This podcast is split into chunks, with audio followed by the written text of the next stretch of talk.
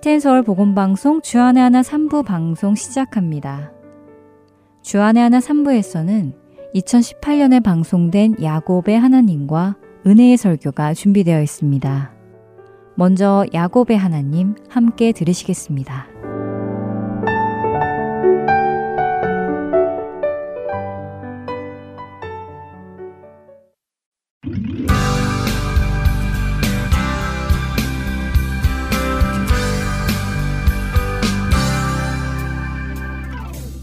애청자 여러분 안녕하세요. 야곱의 하나님 진행의 민경은입니다. 네, 여러분 안녕하세요. 강승규입니다. 드디어 야곱이 그렇게 두려워하던 형 에서를 만났습니다. 예, 그랬습니다. 그 형 만나는 것이 두려워 모든 식구와 재산을 야복강 너머로 보내놓고도 자신은 넘지 못하고 주저하고 있었지요. 어, 그런 그를 하나님께서 만나 주시고 이제 자신의 힘으로 살던 야곱을 이스라엘로 공식적으로 바꿔 주신 후에 형의 문제를 해결해 주셨습니다. 형을 만나는 장면에서 야곱의 모습이 변한 부분도 보게 되고 또 변하지 않은 부분도 보았어요. 예, 그랬죠. 네. 어, 여전히 머리를 재빨리 굴려서 가족들을 자신이 덜 아끼는 순서대로 세우는 모습을 보여주기도 하지만요. 또 이번에는 가족들을 앞에 두고 자신이 그 뒤에 숨는 것이 아니라 가족들 앞에 자신이 나아감으로 자기 뒤에 가 족들을 세우는 모습을 보여주기도 했습니다. 네, 뭐랄까 어, 이제 한 집안의 가장이 되었다는 생각이 듭니다. 네. 물론 그동안도 가장이기는 했지만 그것은 그냥 그가 그 집안의 아버지이니까 받는 호칭이었고요. 이제는 그 호칭에 걸맞게 가장으로서의 역할을 잘 감당했다는 생각이 드네요. 네, 옳게 보셨습니다. 야곱은 자신을 지켜주시는 그 하나님을 믿고 형님 앞에 나갔습니다. 어, 그러나 그 믿음은 아직까지는 온전한 믿음이었기보다는 긴가민가 하는 믿음이었죠. 네. 어, 그러나 상황이 그렇게 몰아져 가게 되었고요. 그런 상황에서 하나님을 믿을 수밖에 없게 되었죠. 어, 그렇게 형을 대면하여 잘 해결되기는 했지만 여전히 함께 가자는 형의 권고도 사양하고요. 형이 종 몇 명을 붙여주겠다고 한 호의도 거절을 했습니다. 여전히 형에 대한 불신과 자신의 안전이 의심스러웠던 것 같네요. 예, 그렇습니다. 이렇게 해서 형과 헤어지고 나서 야곱은 하나님과 처음 약속했던 곳 베델로 가야 했는데요. 이상하게 그는 베델로 가지 않았고요. 에서가 있는 세일도 가지 않았습니다. 그렇다고 해서 아버지 이삭이 계시는 부엘세바로도 가지 않았습니다. 대신 그는 숲곳에 머물다가 세겜 쪽으로 가서 땅을 사고 자리를 잡고 살기 시작했지요. 자, 오늘은 그 이후에 어떤 일이 일어나는지를 살펴보겠습니다. 창세기 34장입니다. 먼저 1절을 읽어 주시죠. 네.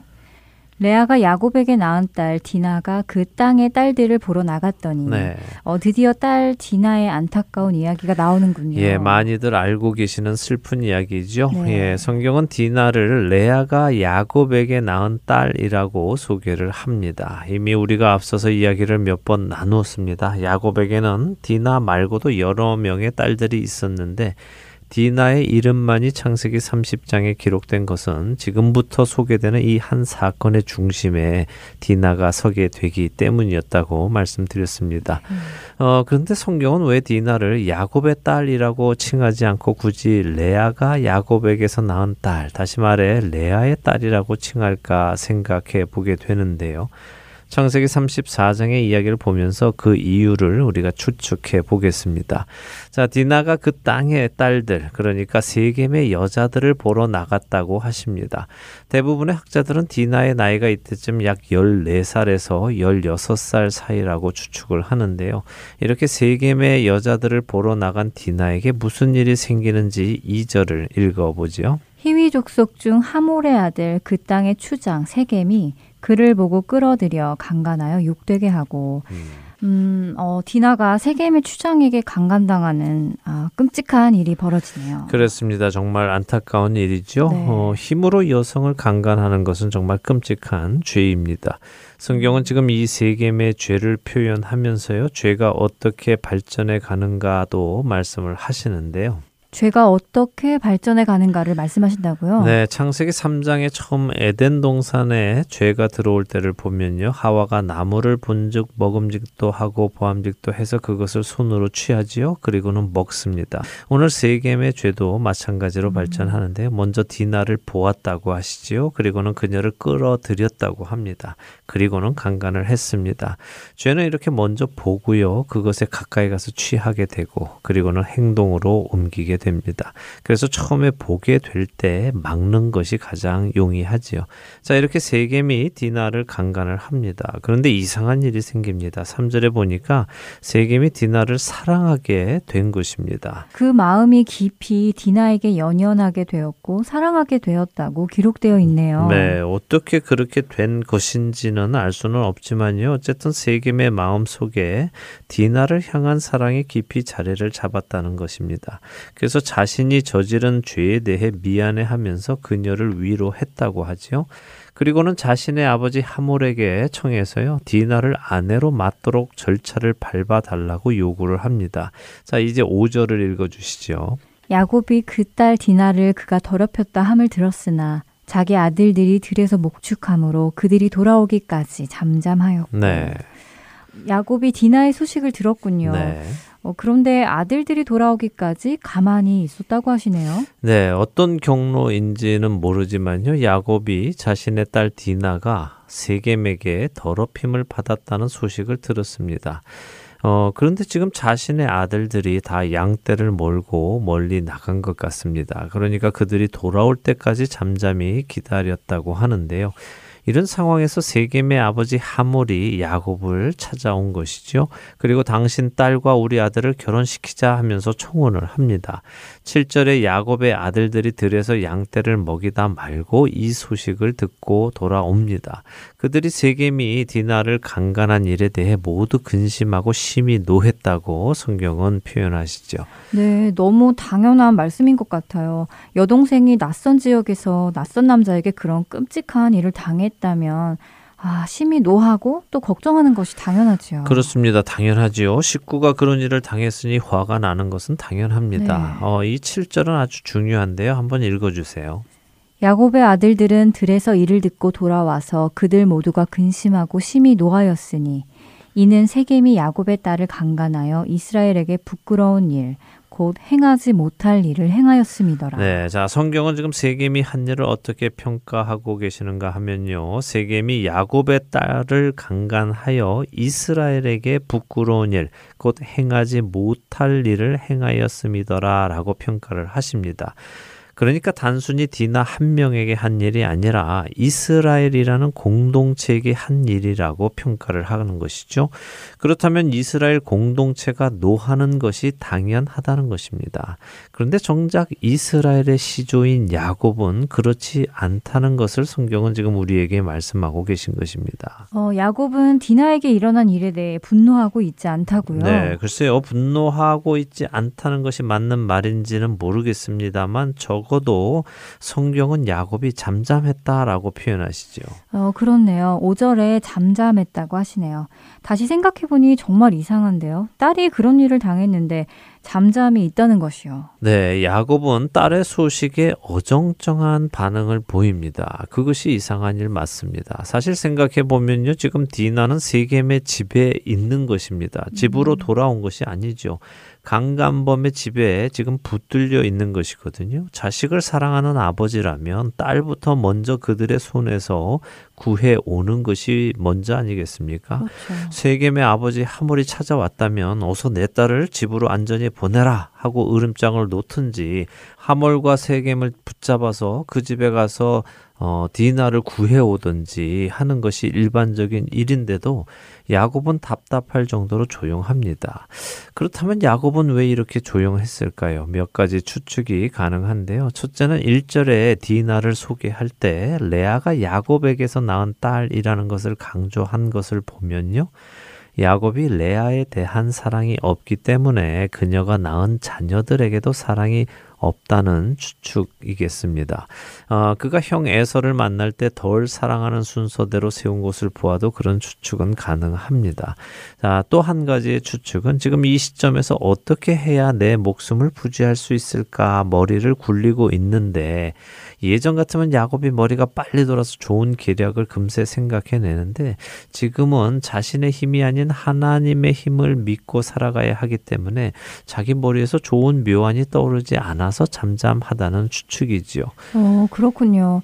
두 가지 추측 모두가 일리가 있는 것 같은데요. 예, 저도 이 두 가지 추측이 모두 맞다고 생각이 되는데요. 어, 그의 성격상 하나님의 사자와 씨름을 하고 변화가 시작은 되어서 변화가 됐습니다. 그렇지만 변화가 완성된 것은 아닌 것이죠. 네. 어, 자, 1절에서 7절을 다시 정리를 해보면요. 레아의 딸 디나가 그 땅의 딸들을 보러 나갔습니다.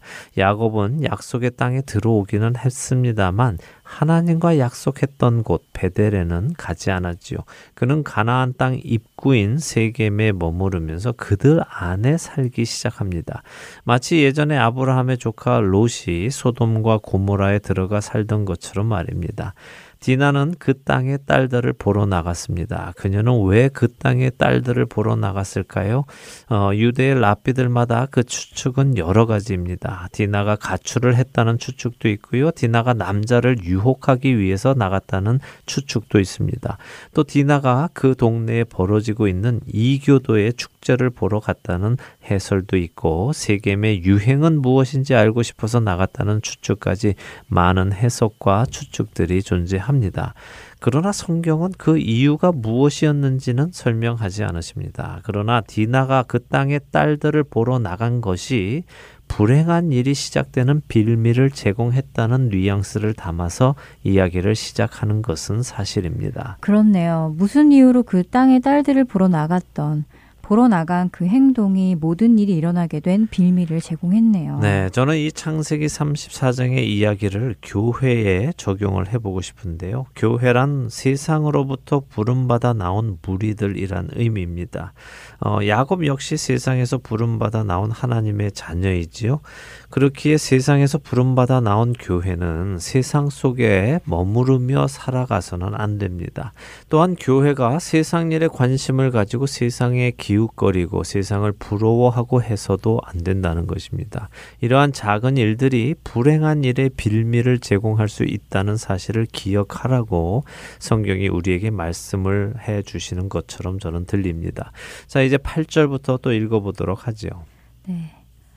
하몰이 그들에게 이르되 내 아들 세겜이 마음으로 너희 딸을 연연하여 하니 원하건대 그를 세겜에게 주어 아내로 삼게 하라. 너희가 우리와 통혼하여 너희 딸을 우리에게 주며 우리 딸을 너희가 데려가고 너희가 우리와 함께 거주하되 땅이 너희 앞에 있으니 여기 머물러 매매하며 여기서 기업을 얻으라 하고 세겜도 디나의 아버지와 그의 남자 형제들에게 이르되 나로 너희에게 은혜를 입게 하라 너희가 내게 말하는 것은 내가 다 주리니 이 소녀만 내게 주어 아내가 되게 하라 아무리 큰 혼수와 예물을 청할지라도 너희가 내게 말한 대로 주리라. 네, 거기 12절까지 보겠습니다. 어, 세겜의 아버지 하몰이 먼저 제안을 합니다. 결혼을 시키자. 우리가 서로 섞이자. 힘을 합치자. 어, 이 땅에 살도록 허락을 해줄 테니 이 땅을 너희 땅으로 어, 만들어라. 이렇게 이야기를 합니다. 네. 어, 그러자 아들 세겜도 제안을 하죠. 뭐든지 말만 해라. 내가 신부 지창금 쪼로 요구하는 것을 모두 다 주겠다라고 하고 있습니다. 디나를 얻기 위해 뭐든지 다 주겠다는 것이군요. 예, 그렇습니다. 디나뿐 아니라 지금 야곱의 족속과 섞이게만 된다면 뭐든지 다 주겠다는 것이죠. 어, 이러한 하몰과 세겜의 제안에 야곱의 아들들이 대답을 하는데요. 디나를 더럽혔기 때문에 속여서 대답을 했다고 13절은 말씀하십니다. 그러면서 그들에게 할례를 받으라고 하지요. 할례를 받지 않은 사람들에게 우리의 여자 형제들을 줄 수 없다라고 말을 합니다. 그러나 할례를 받으면 우리가 한 민족이 될 것이다라고 제안을 합니다. 18절에 보면 하몰과 세겜이 그 말을 좋게 여겼다고 하시죠. 음, 음 그거 참 좋은 생각인데 하며 받아들인 것입니다. 하몰과 세겜은 그 제안을 받아들이고는 자신들의 성읍에 가서 세겜 남자들에게 할례 받을 것을 이야기합니다. 그런데 할례를 받자고 하는 그 뒤에 그들의 숨은 목적이 있는데요. 21절에서 23절을 읽어보죠. 이 사람들은 우리와 친목하고 이 땅은 넓어 그들을 용납할 만하니 그들이 여기서 거주하며 매매하게 하고 우리가 그들의 딸들을 아내로 데려오고 우리 딸들도 그들에게 주자. 그러나 우리 중에 모든 남자가 그들이 할례를 받음 같이 할례를 받아야 그 사람들이 우리와 함께 거주하여 한 민족 되기를 허락할 것이라. 그러면 그들의 가축과 재산과 그들의 모든 짐승이 우리의 소유가 되지 않겠느냐. 다만 그들의 말대로 하자. 그러면 그들이 우리와 함께 거주하리라. 네. 어, 할례를 받고 결혼을 하려는 목적이 야곱 집안의 재산을 자신들의 재산으로 만들려는 목적이 있었군요. 그렇죠. 예, 겉으로는 야곱의 딸들을 얻으려는 명목이 있지만요. 그 속에는 야곱의 재산을 탐하는 욕심도 있었던 것입니다. 음. 야곱의 집안이 상당한 부가 있었잖아요. 네. 예, 그 부를 다 자기들 것으로 만들겠다는 욕심에 세겜의 모든 남자들이 기꺼이 할례를 받습니다.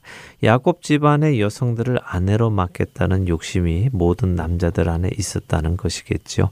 자, 이들이 할례를 받습니다. 그 후에 어떤 일이 일어날까요? 25절에서 27절 읽어보겠습니다. 제3일에 아직 그들이 아파할 때 야곱의 두 아들 디나의 오라버니 시므온과 레위가 각기 칼을 가지고 가서 몰래 그 성읍을 기습하여 그 모든 남자를 죽이고 칼로 하몰과 그의 아들 세겜을 죽이고 디나를 세겜의 집에서 데려오고 야곱의 여러 아들이 그 시체에 있는 성읍으로 가서 노략하였으니 이는 그들이 그들의 누이를 더럽힌 까닭이라. 네.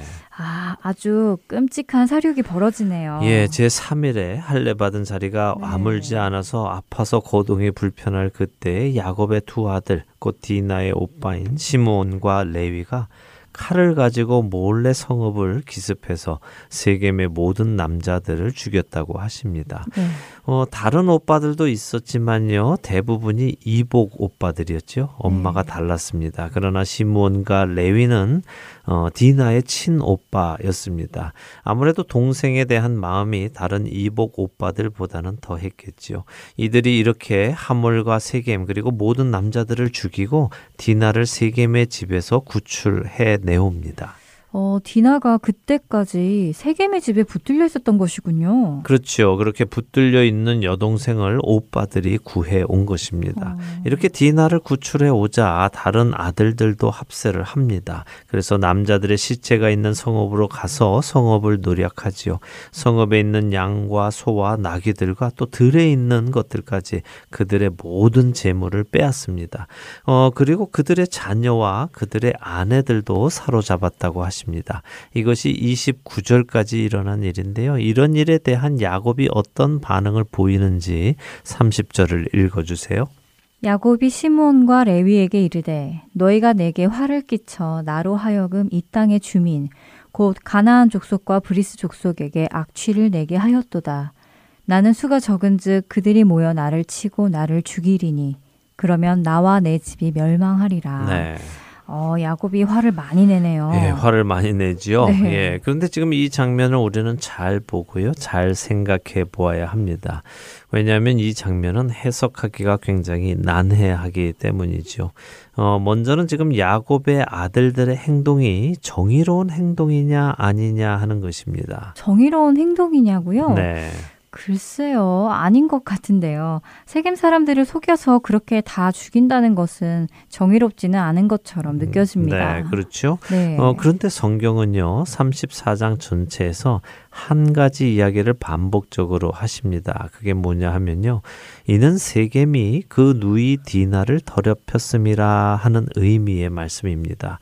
7절이나 13절이나 27절에 계속해서 지금 이 야곱의 아들들이 하고 있는 일의 동기가 세겜이 그 누이 디나를 더럽혔기 때문이라고 하고 계시죠.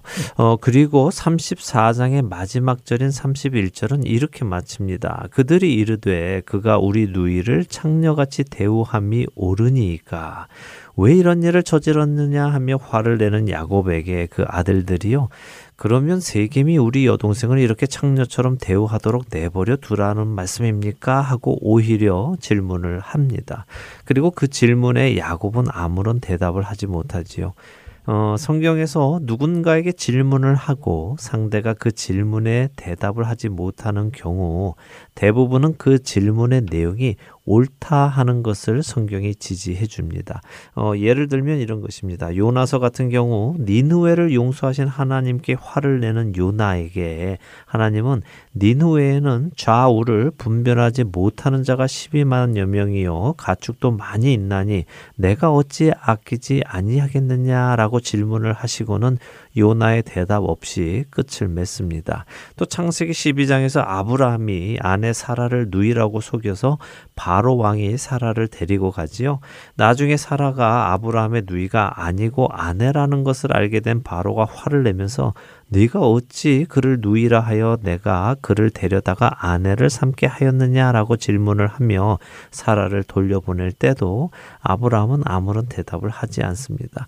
이처럼 질문이 던져지고 그 질문에 대한 답이 없을 때는 그 말이 옳다는 것인데요. 결국 성경은 세겜이 디나에게 한 일이 심판받아 마땅한 일이라는 것을 지지해 주고 있는 것입니다. 어, 그런데 훗날 창세기 49장 5절에서 7절에 가면요.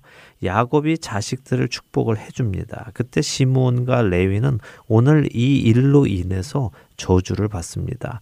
그들이 분노대로 사람을 죽였고 그들의 혈기대로 소의 발목 힘줄을 끊었다고 하면서 그들의 노여움이 혹독했으니 저주를 받을 것이라고 하지요. 그래서 이들이 하는 일이 정의로운 일인지 아닌지 해석하기가 난해하다는 말씀을 드리는 것입니다.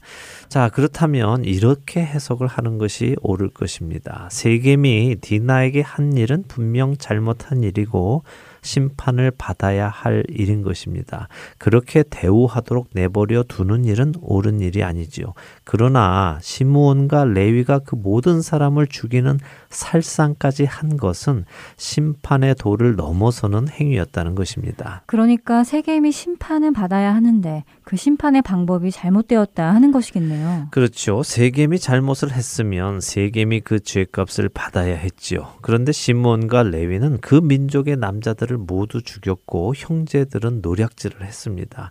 이것은 심판의 정당성을 떨어뜨리는 것이죠. 아무리 동기가 옳았어도 그 방법이 잘못되었고 심판을 넘어서 자신들의 욕심을 채우는 데에 쓰임을 받는 것은 분명 그들의 잘못이기도 합니다. 그래서 우리 는 이런 것들을 잘 분별해서 해야 합니다. 내게 있는 당위성이 나에게 면죄부나 특권을 주어서는 안 되는 것입니다. 그것은 이미 정당한 일이 정당하지 않게 되는 것이죠. 한 가지 더 생각해 볼 것은요. 야곱이 화를 내는 이유입니다. 야곱의 말을 잘 생각해 보면요. 야곱이 화를 내는 이유는 시므온과 레위가 살인을 한 자체에 있지 않습니다. 아, 내 아들들이 사람을 죽였구나 하는 것에 화를 내는 것이 아니라는 것 이죠. 야곱이 화를 내는 이유는 지금 너희들이 벌인 이 일로 인해 또 다른 족속들 가나안의 주민들이 쳐들어와서 나를 죽일 것이다. 우리 집안에 우환이 오게 되어서 화를 내는 것입니다. 왜 이런 일을 벌였느냐? 아이고 큰일 났네 하는 것이죠. 자, 그럼 야곱의 이런 반응은 무엇을 반영해 주는 것이냐 하면요. 처음 아들들이 세겜 사람들에게 할례를 받아라. 그러면 우리가 너희와 결혼해 주겠다. 너희와 섞여 살겠다라고 했던 그 제안을 고지곧대로 믿었다는 것입니다. 어, 그렇군요. 이스라엘 사람들과 가난 사람들이 가족 관계를 맺는 것을 야곱이 허락을 했다는 말씀이군요. 네. 그것은 하나님의 뜻이 아니지 않나요? 아니죠. 어, 아버지 이삭도 그렇게 하지 말라고 했습니다. 지금 야곱은요 하나님의 축복을 받고 형 에서를 무사히 만난 후에 다시 영적으로 무디어진 것입니다.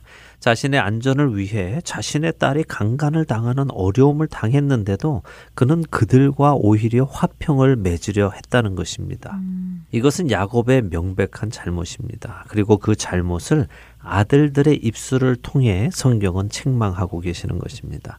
아직도 자신의 생명을 자신이 지키려는 야곱의 안타까운 모습을 봅니다. 그러나 그런 야곱 안에서 우리는 또 우리 자신을 보지요. 하나님의 은혜를 경험하고도 여전히 내 생각대로 살려는 우리 자신의 모습과 야곱의 모습은 겹쳐 보입니다. 그러나 그런 야곱임에도 불구하고 하나님은 여전히 구원의 손길을 또 거두지 않으시고요. 그를 구원의 길로 인도해 가십니다. 바로 그 하나님을 우리가 보며 그분을 더 신뢰 하고 나아가기 원합니다. 네, 야곱의 하나님. 오늘 디나에게 일어난 안타까운 사연 속에서 야곱이 어떻게 반응하는가를 보며 그의 영적인 상태를 다시 보게 되었습니다. 네. 답답하기도 하지만 한편으로는 그것이 또 우리의 모습이기에 안타깝고 부끄럽게 되네요. 그래서 우리는 주님만을 붙들고 살아갈 수밖에 없는 존재라는 생각이 다시 듭니다. 네. 한 주간도 잠시도 그분을 떠나지 말고 주님을 꼭 붙들고 살아가시는 우리 모두 되기를 바라면서요. 야곱의 하나님 마치겠습니다. 네, 저희는 다음 주에 뵙겠습니다. 안녕히 계십시오. 안녕히 계세요.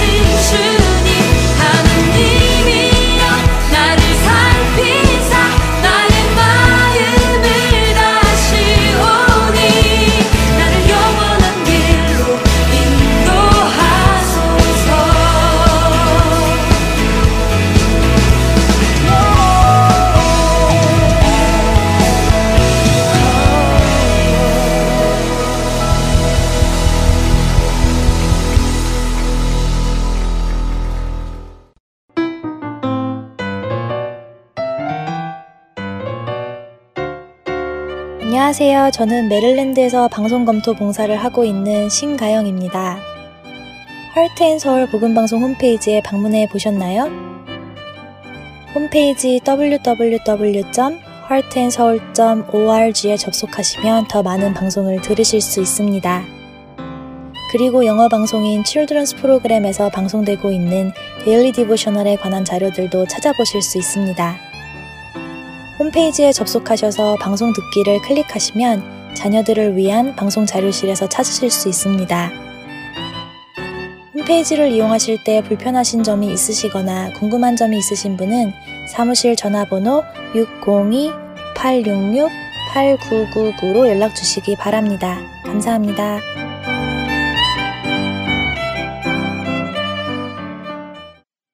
시리즈 설교로 이어드립니다.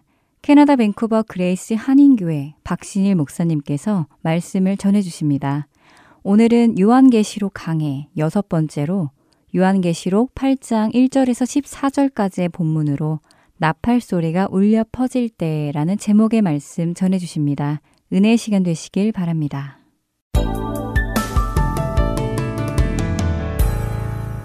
오늘 나눈 말씀은 이제 요한계시록 여섯 번째 시간입니다. 8장부터 11장까지 말씀인데 1절로 아, 4절까지 봉독해 드리도록 하겠습니다. 일곱째 인을 떼실 때 하늘이 반 시간쯤 고요하더니 내가 보매 하나님 앞에 일곱 천사가 서 있어 일곱 나팔을 받았더라. 또 다른 천사가 와서 재단 곁에 서서 금향로를 가지고 많은 향을 받았으니 이는 모든 성도의 기도와 합하여 보좌 앞 금재단에 드리고자 함이라. 향연이 성도의 기도와 함께 천사의 손으로부터 하나님 앞으로 올라가는지라. 아멘. 이제 오늘 저는 여러분들과 8장, 11장 넘어가기 전에 우리가 요한계시록이 어떻게 흘러가는지 좀 설명을 드리면서 이제 넘어가도록 하겠습니다. 1장에 예수 그리스도가 누구신지 그 말씀으로 우리에게 소개하고 있습니다. 2장부터 3장까지는 일곱 개 주시는 말씀, 그리스도가 교회 한가운데 계시고 지금도 교회를 통치하고 계시다는 것을 믿고 승리하는 교회가 되라고 권면하고 있습니다. 4장부터 5장은요, 지금도 보좌에 앉아 계신 그래서 라우디가 교회 문을 열라고 말씀하시고 그 문을 열 때 천국의 커튼을 열어서 천상의 예배를 보여주심으로 말미암아 그 보좌에 앉으신 주님을 바라보며 이 땅에서 예배를 드리며 승리하는 성도가 되라고 말씀하고 있습니다. 그리고 지난주에 나눴던 6장부터 7장까지는 일곱 인을 떼시는 이야기.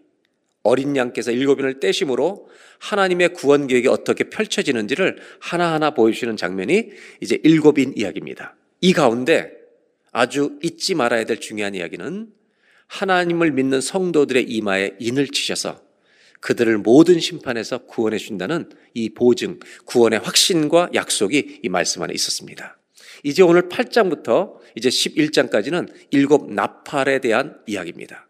이 일곱 나팔에 대한 이야기로 가기 전에 일곱 인과 일곱 나팔의 말씀의 이 패턴, 형식의 유사점에 대해서 제가 말씀을 드리고 그 다음에 넘어가도록 하겠습니다. 일곱 인과 일곱 나팔의 말씀이 전개될 때 아주 비슷한 점이 있습니다. 첫 번째로는 여섯 개를 먼저 얘기한다는 겁니다. 그 여섯 개를 똑같이 먼저 얘기하는데 그 중에 네 개는 짧게 다섯 번째, 여섯 번째 인과 나팔을 조금 더 길게 얘기하고 그 다음에 일곱 번째를 말씀하시기 전에 중간에 삽입된 내용이 하나 끼어 있는데 이 내용이 매우 중요한 얘기가 끼어 있다는 겁니다. 여기에 우리에게 주시고 싶은 굉장히 중요한 메시지가 그 사이에 들어있다는 겁니다. 예를 들면 일곱 인에서는 여섯 번째 인을 떼신 다음에 일곱 번째 인 띄는 그 사이에 성도들을 인치시는 사건에 대한 이야기를 우리에게 알려주십니다.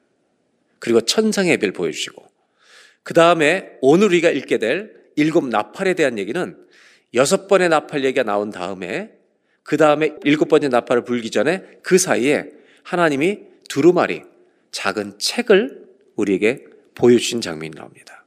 여기에 아주 중요한 메시지가 있고 그 다음에 이것과 관계돼서 두 증인, 하나님의 말씀을 전하는 두 증인의 이야기가 그 중간에 있어서 여기에 또 우리 교회와 우리 성도들에게 주시는 중요한 메시지가 담겨 있습니다. 이제 그러면 8장으로 이제 넘어가도록 하겠습니다. 8장 1절입니다. 여섯 번째 인을 떼시고 그다음에 8장 1절부터 5절 사이에 일곱 번째 인이 연결되고 나팔로 이어집니다. 일곱째 인을 떼실 때 하늘이 반 시간쯤 30분쯤 고요하다고 말합니다. 이 30분이 어떤 시간인지 성경은 설명하고 있는데요. 2절 내가 봄에 지금 이 사도 요한이 환상으로 보고 있죠. 하나님 앞에 일곱 천사가 있어서 일곱 나팔을 봤습니다. 일곱인과 일곱 나팔이 자연스럽게 연결되고 있습니다. 그리고 일곱인을 띄었을 때 일어난 일이 무엇인가? 여러분, 30분 동안 침묵이 이릅니다. 근데 침묵은 어떤 시간이냐면 참 귀한 시간입니다. 3절을 보시면 이 30분은 성도들의 기도가 하나님께 올라가는 시간입니다. 여러분, 저와 여러분의 인생의 시간 속에 우리의 기도가 하나님께 올라가는 시간이 있습니다. 이거를 잘 알고 믿고 사셔야 합니다. 여러분이 어느 곳에서 기도를 하든지 우리의 시간 속에 하나님이 우리 기도를 받으시는 시간이 있습니다. 그 기도를 받으시면 어떤 일이 일어나는가? 4절을 보실까요? 천사의 손으로부터 하나님 앞에 이 기도가 올라갑니다. 우리가 오늘 여기까지 읽었는데 5절이 일곱째 인을 띄었을 때 보여주시는 결정적인 사건입니다. 천사가 향로를 가지고 재단에 불을 담아다가 땅에 쏟습니다. 기도가 담긴 성도의 이 향에다가 불을 재단에 하나님의 재단에 불을 담아서 땅에 쏟으니까 엄청난 수의 우르릉꽝꽝 이 땅에 펼쳐진다는 겁니다. 이게 무엇을 말씀하냐면 여러분 기도에 하나님의 응답이 이 땅에 떨어질 때 저와 여러분의 인생과 역사의 변화가 일어날 줄로 믿습니다. 아멘. 기도는요 굉장히 조용한 것처럼 보입니다. 굉장히 내면적인 것처럼 보입니다. 그런데 기도에는 외향적인 게 있다는 겁니다. 왜? 기도하고 하나님 응답하실 때 역사를 바꾸고 인생을 바꾸는 놀라운 일들이 기도하는 자에게 임할 줄로 믿습니다. 이것이 일곱째 인을 떼었을 때 일어난 일이라는 것입니다. 그래서 저와 여러분 고난이 있을 때 기도하시기 바랍니다. 고난을 흔드는 하나님의 응답이 저와 여러분 인생 가운데 임할 줄로 저는 확신하고 또 우리 모두가 믿고 살아가는 저와 여러분 되시길 바랍니다. 우리가 기도하면 주님은 들으실 줄로 믿습니다. 초대교회 성도들은요, 이런 믿음을 가지고 사는 겁니다. 핍박을 받으면서 하나님은 내 기도를 들으신다. 이제 일곱 나팔의 이야기가 8장 7절부터 시작됩니다. 7절. 첫 번째 천사가, 아까 천사가 나팔을 받았잖아요? 일곱 천사가 나팔을 붑니다. 피 섞인 우박과 불이 나와서 땅에 쏟아집니다. 여러분, 일곱 인도 그렇지만 일곱 나팔도 하나님의 심판을 예고하는 겁니다. 심판의 두 번째 라운드처럼 성경은 우리에게 소개하고 있습니다. 땅의 3분의 1이 타버리고 수목의 3분의 1도 타버리고 각종 푸른 풀도 타버렸더라. 우리가 8장부터 11장까지 읽어가는데 8장에는요, 네 번의 나팔 소리가 들립니다. 지금 우리가 읽었던 첫 번째 나팔 소리는 땅과 수목이 3분의 1이 다 타버립니다. 두 번째 나팔 소리가 울려 퍼질 때 불 붙는 큰 산이 바다에 떨어집니다. 우리가 상상할 수 없는 정말 땅과 하늘이 흔들리는 일이 일어난다는 겁니다. 산에 불이 붙어서요, 바다에 떨어지는데 바다가 3분의 1로 피로 변합니다. 그리고 바다에 사는 생물 중에 3분의 1만 죽습니다. 이런 심판들이 올 것입니다. 세 번째 나팔이 이제 천사가 부는데 나팔이 울려 퍼질 때 큰 별이 하늘에서 떨어집니다. 그래서 강들과 모든 샘물에 큰 별들이 떨어집니다. 그래서 쑥처럼 변하고 쓴물이 돼서 그것을 먹고 많은 사람들이 죽게 됩니다. 사람이 죽는 심판입니다. 네 번째 천사가 나팔을 붑니다. 해와 달과 별이 3분의 1이 어두워집니다. 낮과 밤이 3분의 1이 어둡게 됩니다. 이 3분의 1에 해당되는 심판이 나팔 때 일어난다는 이 이야기는 총치적 심판이 아니라는 겁니다. 부분적 심판의 예고입니다. 그리고 더 큰 심판이 온다는 것을 예고하고 있습니다. 그리고 13절에 놀라운 일은 하늘을 날아가는 독수리가요.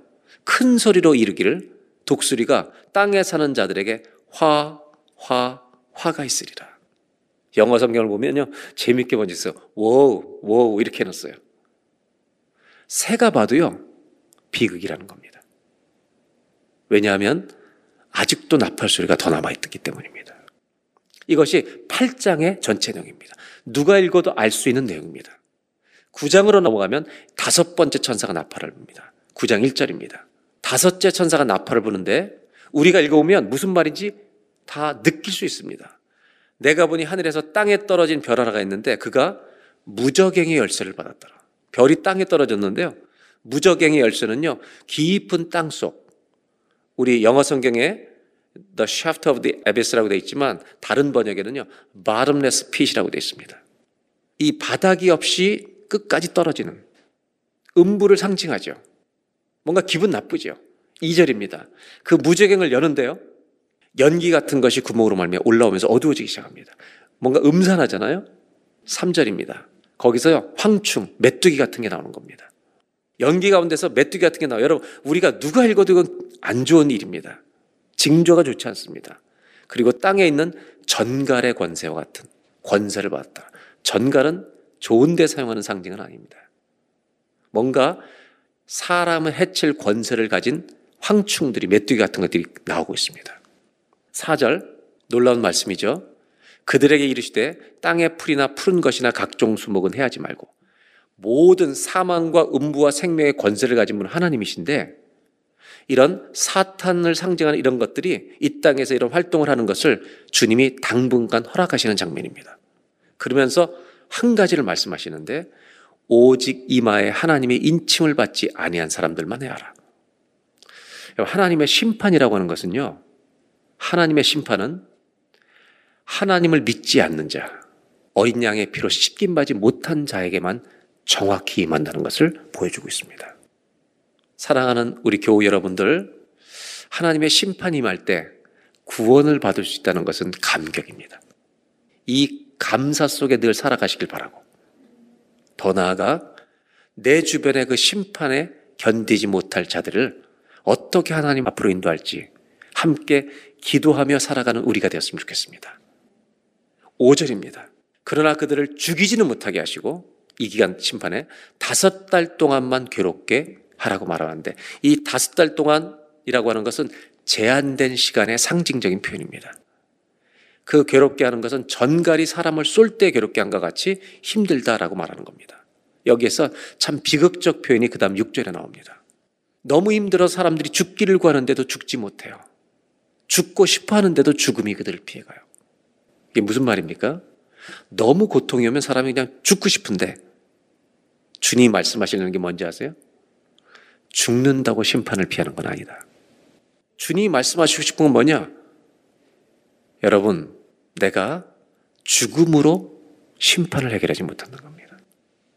심판으로부터 보호받을 수 있는 길은 주님께 돌아가는 것밖에 없습니다. 주님께 돌아가는 길밖에 없는 겁니다. 이것이 오늘 9장 6절이 말하고 있는 겁니다. 9장 7절부터는요, 이 황충들, 그 무정에서 나온 이상한 짐승들, 이 곤충들에 대한 모양, 즉 사탄을 상징하는 모습들을 자세하게 보여줍니다. 7절부터 11절까지 한번 7절만 보겠습니다. 황충들의 모양은 전쟁을 위하여 준비한 말들 같고, 이건 무슨 말이냐면, 여러분 일곱 인 중에 첫 번째 인을 떴을 때, 네 번째 인을 뛸 때까지 네 마리의 말이 나오잖아요. 첫 번째 일이 전쟁을 위해서 다투는 말이었죠. 이런 것과 그것이 연결되는 것처럼 보이지 않습니까? 금 같은 관을 썼다. 지위가 있다는 겁니다. 얼굴은 사람의 얼굴 같다. 사람들을 공격할 지혜가 있다는 말입니다. 이것을 7절부터 11절까지를 그 다음을 보면 8절 보실까요? 여자의 머리털과 사자의 이빨을 가졌다.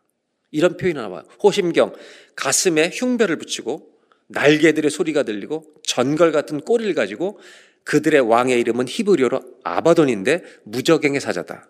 즉 이런 지금 다섯 번째 모든 심판 이 세상에 대해서 사람들을 심판하고 괴롭게 하는 이 사람들이 뒤에서 사단의 세력이 있다는 것을 성경은 보여주고 있다는 말입니다. 이 이상한 모든 이미지들 무엇을 상징하고 있습니까? 하나님 보실 때요. 이 세상이 그만큼 뒤집혀 있다는 겁니다. 하나님이 만드신 세상이 이렇게 망쳐져 있다는 것을 상징하고 있는 겁니다. 이게 우리 시대 모습입니다. 그리고 나서 이제 13절 여섯째 천사가 나팔을 붑니다. 하나님 앞 금재단 넷불에서 한 음성이 나는데 14절 나팔 가진 여섯째 천사에게 말하기를 큰 강 유브라데에 결박한 네 천사를 놓아주라. 이 네 천사를 붙들고 있었는데 놓아주라고 말씀하십니다. 근데 이 천사의 사명이 있었는데 이거는 무서운 사명입니다. 15절 네 천사가 놓였으니 그들은 하나님이 정한 날에 사람들의 3분의 1을 죽이기로 준비된 자들이다. 사람의 3분의 1을 죽이는 심판을 붙들고 있었던 천사들에게 놓게 하십니다. 여섯 번째 나팔이 불러지니까 18절. 여러분 3분의 1이 죽임을 당합니다. 여기까지가 첫 번째부터 여섯 번째 나팔 이야기입니다. 하나님의 나팔 소리가 천사를 통해서 울려 퍼질 때 여러분 하나님의 심판이 이 땅에 임한다는 것을 성경은 보여주고 있습니다. 저는 오늘 여러분들과 나팔 소리와 관계해서 말씀을 좀 나누려고 합니다. 구약 성경에 보면 나팔 소리는 언제 불었냐면 신년 대속제일이 끝나고 신년에 나팔절 나팔을 붑니다. 두 번째는 백성들을 소집할 때 나팔을 붑니다. 세 번째는 왕이 취임할 때 나팔을 붑니다. 네 번째는요, 신년을 선포할 때 나팔을 붑니다. 그러니까 나팔은, 나팔은 어려운 때 불기도 하고 전쟁 때 불기도 하고 그 다음에 기쁜 날에도 불기도 합니다. 그런데 구약 성경 중에 굉장히 중요한 나팔 불기의 의미가 있습니다. 하나님은 이 심판을 나팔로 표현하신 이유가 있습니다. 그건 언제냐면 에스겔서를 보면 33장 3절로 6절에 파수꾼이 나팔을 불어야 될 때가 있습니다. 언제 나팔을 불겠습니까? 파수꾼이 딱 성을 지키고 있다가요. 적군이 들어올 때는요. 성을 향해 나팔을 부른 겁니다. 정신 차려 다 일어나 이렇게 깨우는 것이 나팔 소리입니다. 그런데 그 에스겔서 보면 파수꾼이 졸든지 적군이 오는데 보고도 나팔을 안 불어서 그 적군에서 한 명이라도 성 안에 있는 사람이 죽게 될 경우 이 사람의 핏값은 그 파수꾼에게 돌아갑니다. 이만큼 나팔 부는 것은 중요한 일이었습니다. 반대로 나팔을 불어서 사람들을 깨우는데도 일어나지 않아서 정신 차리지 못해서 적군에 죽는 사람은 그것은 그 사람의 핏값이 자기 몫이라는 것입니다. 구약의 나팔에서 굉장히 중요한 의미는 깨워주는 것입니다. 정신을 차리라는 것입니다. 잠에서 깨우라는 경고였습니다. 오늘 8장부터 9장까지 읽었던 여섯 번째 나팔은 무슨 나팔인가? 하나님의 경고의 나팔입니다. 심판이 오고 있다. 너 그대로 가면 하나님 앞에서 죽는다. 영혼들을 깨우는 소리입니다. 여섯 번의 이 나팔 소리는 하나님 앞에서 정신 차리고 주 앞에 돌아와라. 라고 하는 경고의 메시지였던 것입니다. 이제 8장, 9장에 여섯 번 나팔이 울려 퍼진 다음에 안타깝게도 일곱 번 나팔 전에 하나님의 중요한 이 중간에 이야기를 하시기 전에 9장의 마무리는 어떻게 되냐면 20절을 보겠습니다. 이렇게 심판하는데도 죽지 않은 자들이 회개하지 않는데요. 이것이 인간입니다. 심판을 목곡하면서도 회개하지 않는 자가 있다는 겁니다. 21절 회개하지 아니하더라. 이것이 이 세상입니다. 이제 끝나면서 여섯 번째 나팔이 끝나면서 일곱 번째 나팔을 주님이 천사를 통해 울려 주기 전에 중간에 이야기를 하십니다. 이것도 또 하나의 나팔 소리와 같습니다. 10장 1절을 보겠습니다. 내가 또 보니 힘센 다른 천사가 구름을 입고 하늘에서 내려오는데 지금과 심판과 전혀 다른 분위기의 장면으로 바뀝니다. 그러니까 사도 요한에게 환상으로 계속 보여주는 거죠. 그 머리 위에 힘센 다른 천사가 하늘에서 내려오는 거죠. 그 머리 위에 무지개가 있고 얼굴은 해 같고 누가 봐도 기분이 좋습니다. 이건 하나님의 천사구나 금방 알 수 있습니다. 그 발은 불기둥 같으며 전부 하나님이 함께 하시는 것을 상징하는 표현입니다. 그런데 2절입니다. 그 손에는 펴놓인 작은 두루마리를 들고 있다. 두루마리를 펴서 노인은 두루마리를 들고 있습니다. 하나님이 보내신 천사입니다. 그런데 이 2절은 제가 굉장히 좋아하는 구절입니다. 이 천사가, 하나님의 천사가요, 오른발은 바다를 밟고, 왼발은 땅을 밟고. 이게 무엇을 상징하는 겁니까? 바다는요, 사단이 일어나는 곳입니다. 풍랑이 나오는 것입니다.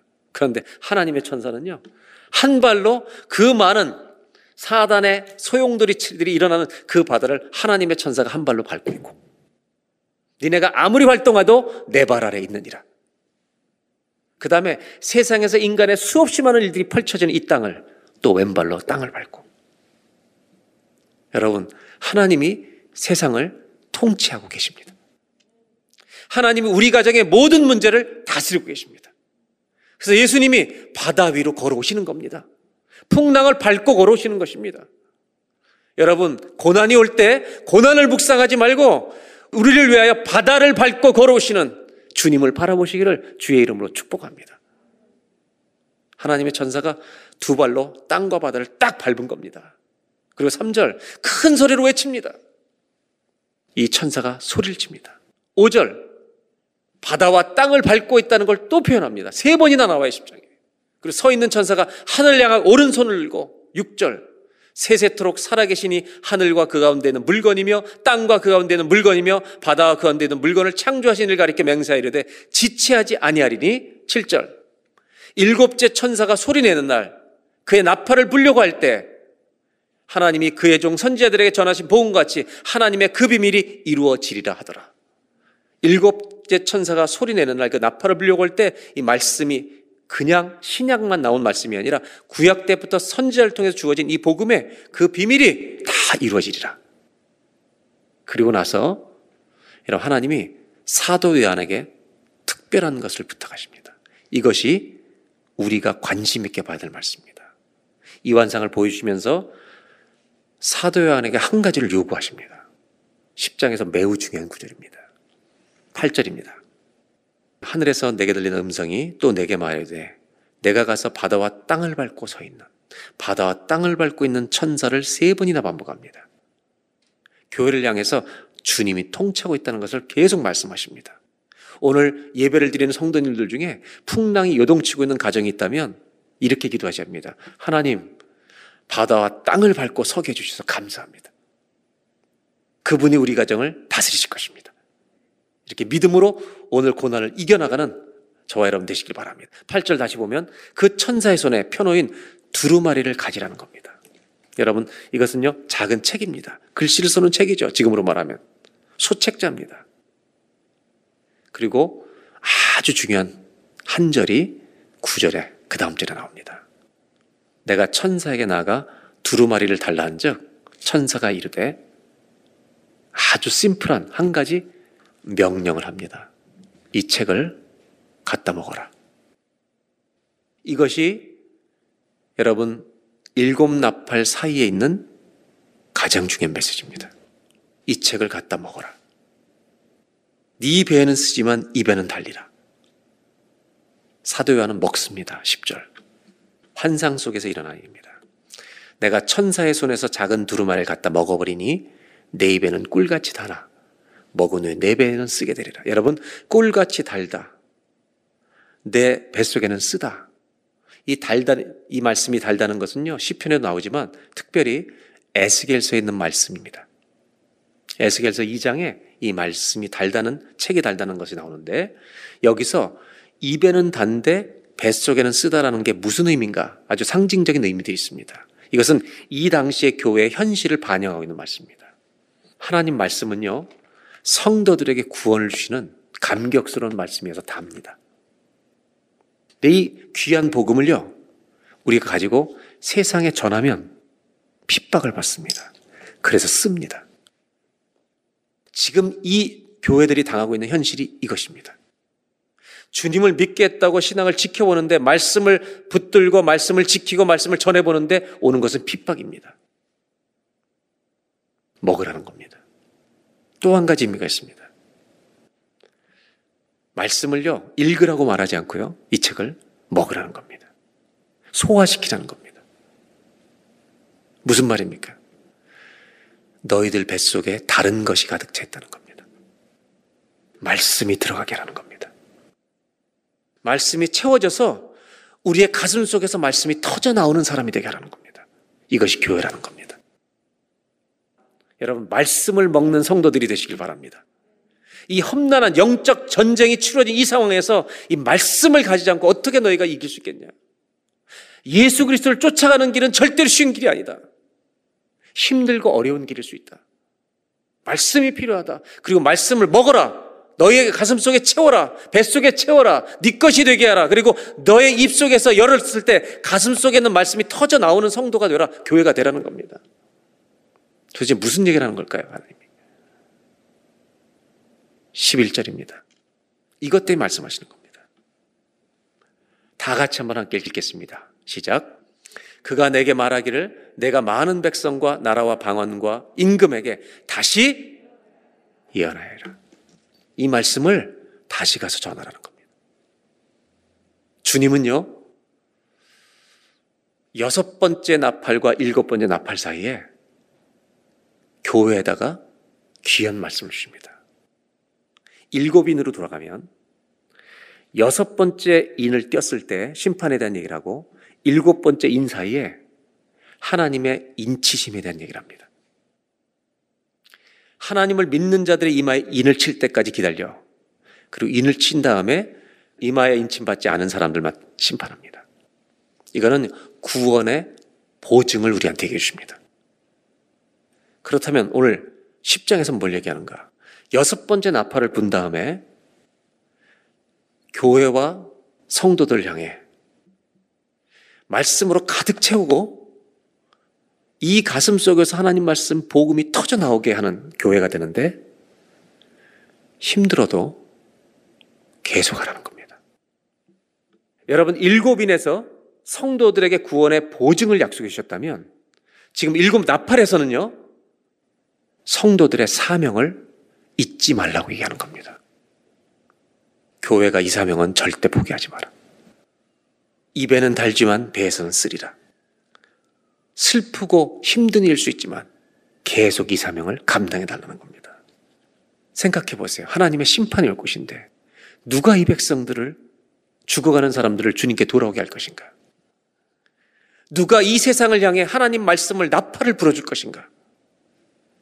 세상은요, 이 말씀을 아무것도 아닌 걸로 여길 수 있습니다. 들으러 가지도 않습니다. 요즘 세상이 얼마나 화려합니까? 우리의 신앙은 그들 앞에 가면 초라해 보입니다. 돈이 지배하고 권력이 지배하고 모든 것들이 얼마나 화려하게 그것을 다 꿈꾸고 있습니다. 근데 우리는 예수 믿고 살자는 겁니다. 얼마나 그들 앞에 초라해 보입니까? 누가 듣겠습니까? 안 듣는 것 같지만 듣는다는 것입니다. 전하라는 것입니다.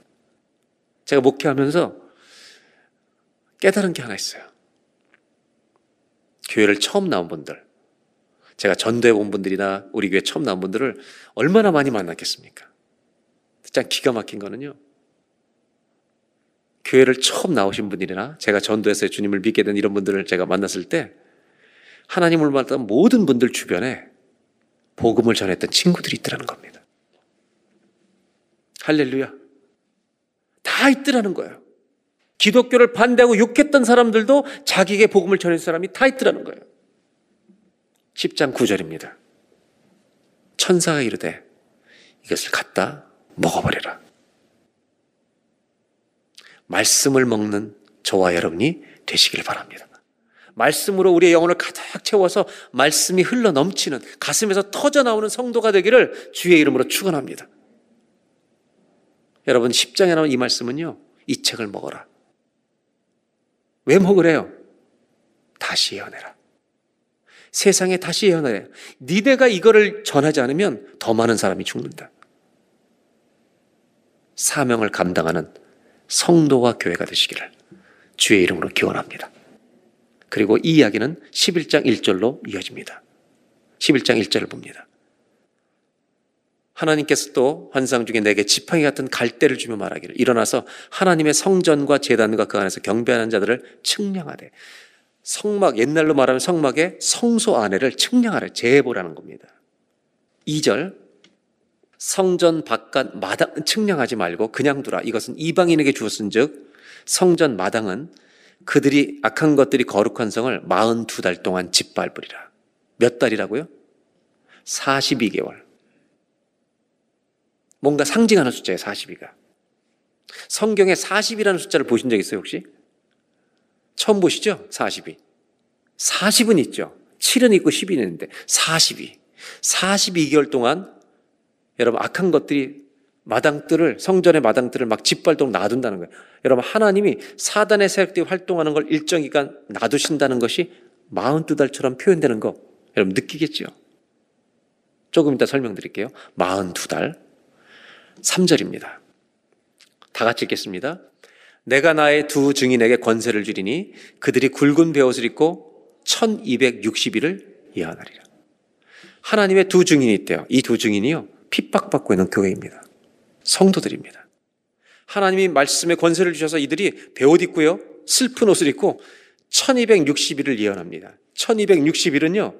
42개월 곱하기 30일은 1260일입니다. 이게 42개월입니다.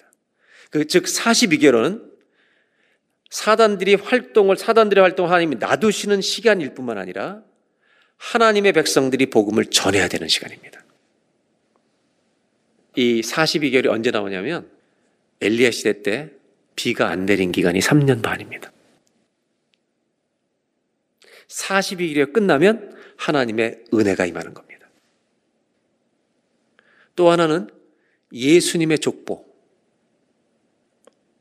예수님의 족보 마태복음이 14대 14대 14대 42개의 족보로 요약되어 있습니다. 의도적으로 42로 배치하고 있습니다.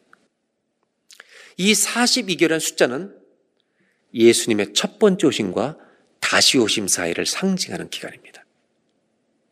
이 기간에 사단이 활동하고 있지만 교회가 해야 될 것은 복음을 전하라는 것입니다.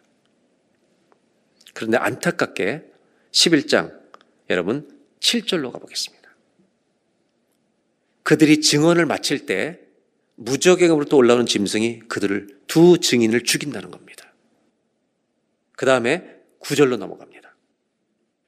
더 안타까운 것은 백성들과 족속과 방언과 나라 중에서 사람들이 시체를 사흘 반 동안을 보며 무덤에 장사하지 못하게 한다는 겁니다. 두 증인이 복음을 전하다 죽었는데 비참하게 길거리에 놔둬서 사람들이 장사를 지내지 못하도록 놔둔다는 겁니다. 그래서 10절에 이것들을 사람들이 보면서 기뻐한다는 겁니다.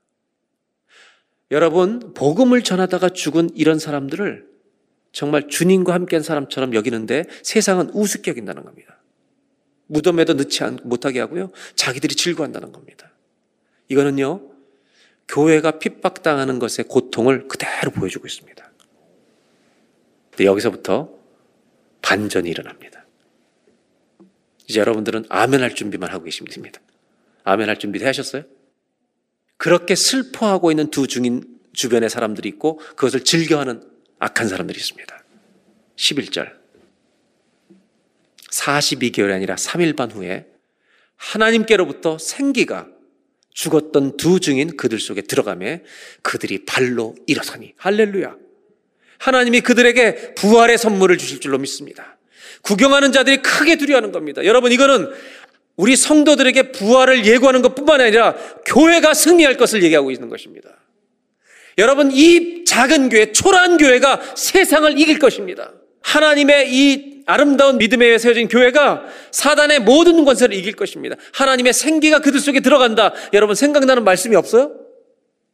에스겔의 골짜기에 하나님의 바람이 불어 성령의 바람이 불어오면요 마른 뼈들이 일어나서 여호와의 군대가 되는 것입니다. 12절입니다. 여기서 끝이 아닙니다. 아멘 할 준비를 계속하고 계셔야 됩니다. 하늘로부터 큰 음성이 있어 이리로 올라오라 함을 듣고 그들이 듣고 구름을 타고 하늘로 올라가니 아멘. 그들의 원수들이 놀래서 구경하고 있는 겁니다. 즐거워하던 자들이 아니 저들은 뭐야? 여러분 성도들에게 주님이 부활과 천국에 들어가는 영광스러운 은혜 감개 올리게 다 주실 줄로 믿습니다. 13절 그때 큰 지진이 일어나고 10분의 1이 무너지고 남은 자들이 두려워해 하나님께 영광을 올려드리게 된다는 것입니다. 저는 이 성경을 읽으면서 여러분들이 요한계시록 11장 있다가요. 이 장면에서 혼자서 박수를 치면서 여러분들 박수 치면서 읽으시길 바래요. 할렐루야 할렐루야. 그리고 나서 이 증인들의 삶이 주님 나라에 들어갈 삶이라는 것을 보여주고 그 다음에 11장 15절부터 마지막 절까지 이어집니다. 일곱 천사가 마지막 나팔을 붑니다. 하늘에 큰 음성이 나서 이르되 세상 나라가 우리 주와 그의 그리스도가 여러분 세상 나라가 주님 나라가 될 줄로 믿습니다. 세세토록 왕노로 다시리로다. 주님이 다스리는 나라가 이 땅에 올 줄로 믿습니다. 일곱 번째 나팔을 부는 겁니다. 여러분 나팔에 또 한 가지 의미가 있습니다. 조금 이따 말씀드릴게요. 16절 24장로가 얼굴을 땅에 대고 하나님께 경배하고 천상의 모습을 다시 봅니다. 17절은 우리 다 같이 한번 읽겠습니다. 이들이 뭐라고 고백하는가? 이르되 감사옵나니 옛적에도 계셨고 지금도 계신 주 하나님 전능하신 이여 친히 큰 권능을 잡으시고 왕노릇 하시도다. 일곱 번째 나팔을 딱 부는 순간에 어떤 일이 펼쳐져요? 세상의 나라가 그리스도의 나라가 될 줄로 믿습니다. 이것이 여러분 역사의 결말입니다. 일곱 번째 나팔을 부는 날. 이게 어떤 날이냐? 주님의 왕대심을 온 세상이 아는 물이 바다 덮음 같이 여호와를 아는 그 지식이 온 땅에 가득할 날이 오게 될 줄로 믿습니다. 이게 얼마나 귀한 말씀인지 몰라요, 여러분. 세상 나라가 우리 주님의 나라가 됩니다. 왜? 주님이 지으신 땅이기 때문에. 19절로 갑니다. 마지막 절. 이에 하늘에 있는 하나님의 성전이 열리니 여러분 하나님의 성전이 열리는 것은 처음 보이는 겁니다. 지성소가 열리는데 성전 안에 언약궤가 보이는데 이게 상징적이죠. 왜냐하면 솔로몬 성전 때부터 언약궤는 잃어버린 겁니다. 언약궤는 없었습니다. 어디 있는지 모릅니다. 그런데 하나님의 나라에 언약궤가 보이더라는 겁니다. 이것으로 끝이 납니다. 저는 요한계시록이 주는 선물이 아주 중요한 선물이 요 안에 있다고 생각해요. 고난과 핍박이 있는 성도들에게 너무 중요한 선물을 요한계시록 줍니다. 그건 뭐냐면 이 땅에 우리의 삶이 하늘나라와 연결되어 있다는 걸 보여줍니다. 성도들이 걷고 있는 이 걸음이 하늘나라까지 연결되어 있는 거야. 라고 말씀해 주신다는 겁니다. 저는 이 믿음으로 보는 은혜의 눈이 우리에게 활짝 열리는 복이 우리에게 있길 바랍니다. 마지막 나팔 소리가 뭘 상징하는지 이제 마지막으로 설명드리겠습니다. 신약의 나팔 소리가 있습니다. 마태복음 24장 31절. 이 나팔 소리는 언제 울려 퍼질 거냐면 주님이 다시 오실 때입니다. 큰 나팔 소리와 함께 천사들을 보내니 하나님이 택하신 자들을 온 사방에서 다 모을 것이다. 마지막 나팔 소리가 있습니다. 그 나팔 소리는 주님이 다시 오신 날 모든 성도들이 다 모이는 겁니다. 인종과 정치와 국가를 다 넘어 온 땅에 성도들이 하나가 된다는 것입니다. 여러분, 이 땅의 모든 교회는요, 지금도 하나입니다. 고린도전서 15장에 나팔 소리가 나며 죽은 자들이 일어납니다. 데살로니가 전서 4장 16절에 신약의 나팔 소리. 주께서 호령과 천사의 소리와 하나님의 나팔 소리로 친히 하늘로부터 강림하시리니. 그리스도 안에서 죽은 자들이 다 일어납니다. 여러분, 나팔 소리가 언제 울려 퍼지냐면 주님이 다시 오실 때입니다. 제가 마지막 결론을 좀 여러분과 나누려고 합니다. 이 나팔 소리는 주님이 다시 오시는 날 온 땅에 울려 퍼질 것입니다. 그날 하나님의 모든 백성들은 한 자리에 모일 것입니다. 일곱 번째 나팔 소리가 이런 나팔 소리입니다. 그런데 여러분, 이 말씀이 우리에게 주는 교훈이 무엇입니까? 마지막으로 나누고 싶은 게 있습니다. 세 번째로 요한계시록에는 이 땅과 이 땅의 우리의 삶과 천국을 연결하고 이어주고 하나가 되게 하는 하나님의 나팔 소리가 있다는 것을 아셔야 합니다. 요한계시록이 주는 축복이 있는데, 아, 내 삶이 천국과 연결됐구나. 이거를 깨닫게 한다는 것입니다. 사랑하는 교회 여러분, 우리는 천국으로 가는 순례자들입니다. 나오세요. 순례자, 순례자는 어떤 사람이냐? 우리의 가슴 속에 내 이 땅의 삶과 천국이 하나가 되어가는 사람이 순례자입니다. 하나가 되었다라고 말씀드리기보다는 하나가 되어가고 있는 중입니다. 사랑하는 교우 여러분, 신앙인의 걸음은 천국을 향해 걸어가고 있는 걸음입니다. 우리 다 같이 주님 다시 오실 때 나팔 소리가 울려 퍼질 텐데 그날을 기억하면서 함께 기도하겠습니다.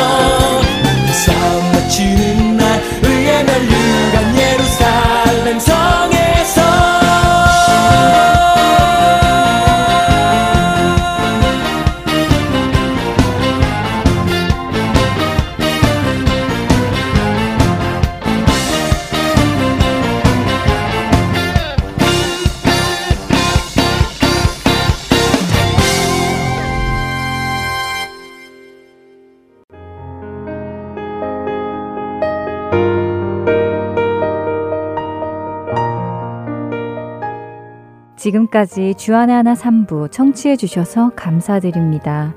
다른 방송들을 더 듣고 싶으신 분들은 홈페이지 www.할테인서울.org에서 특별 방송을 클릭하시면 들으실 수 있습니다.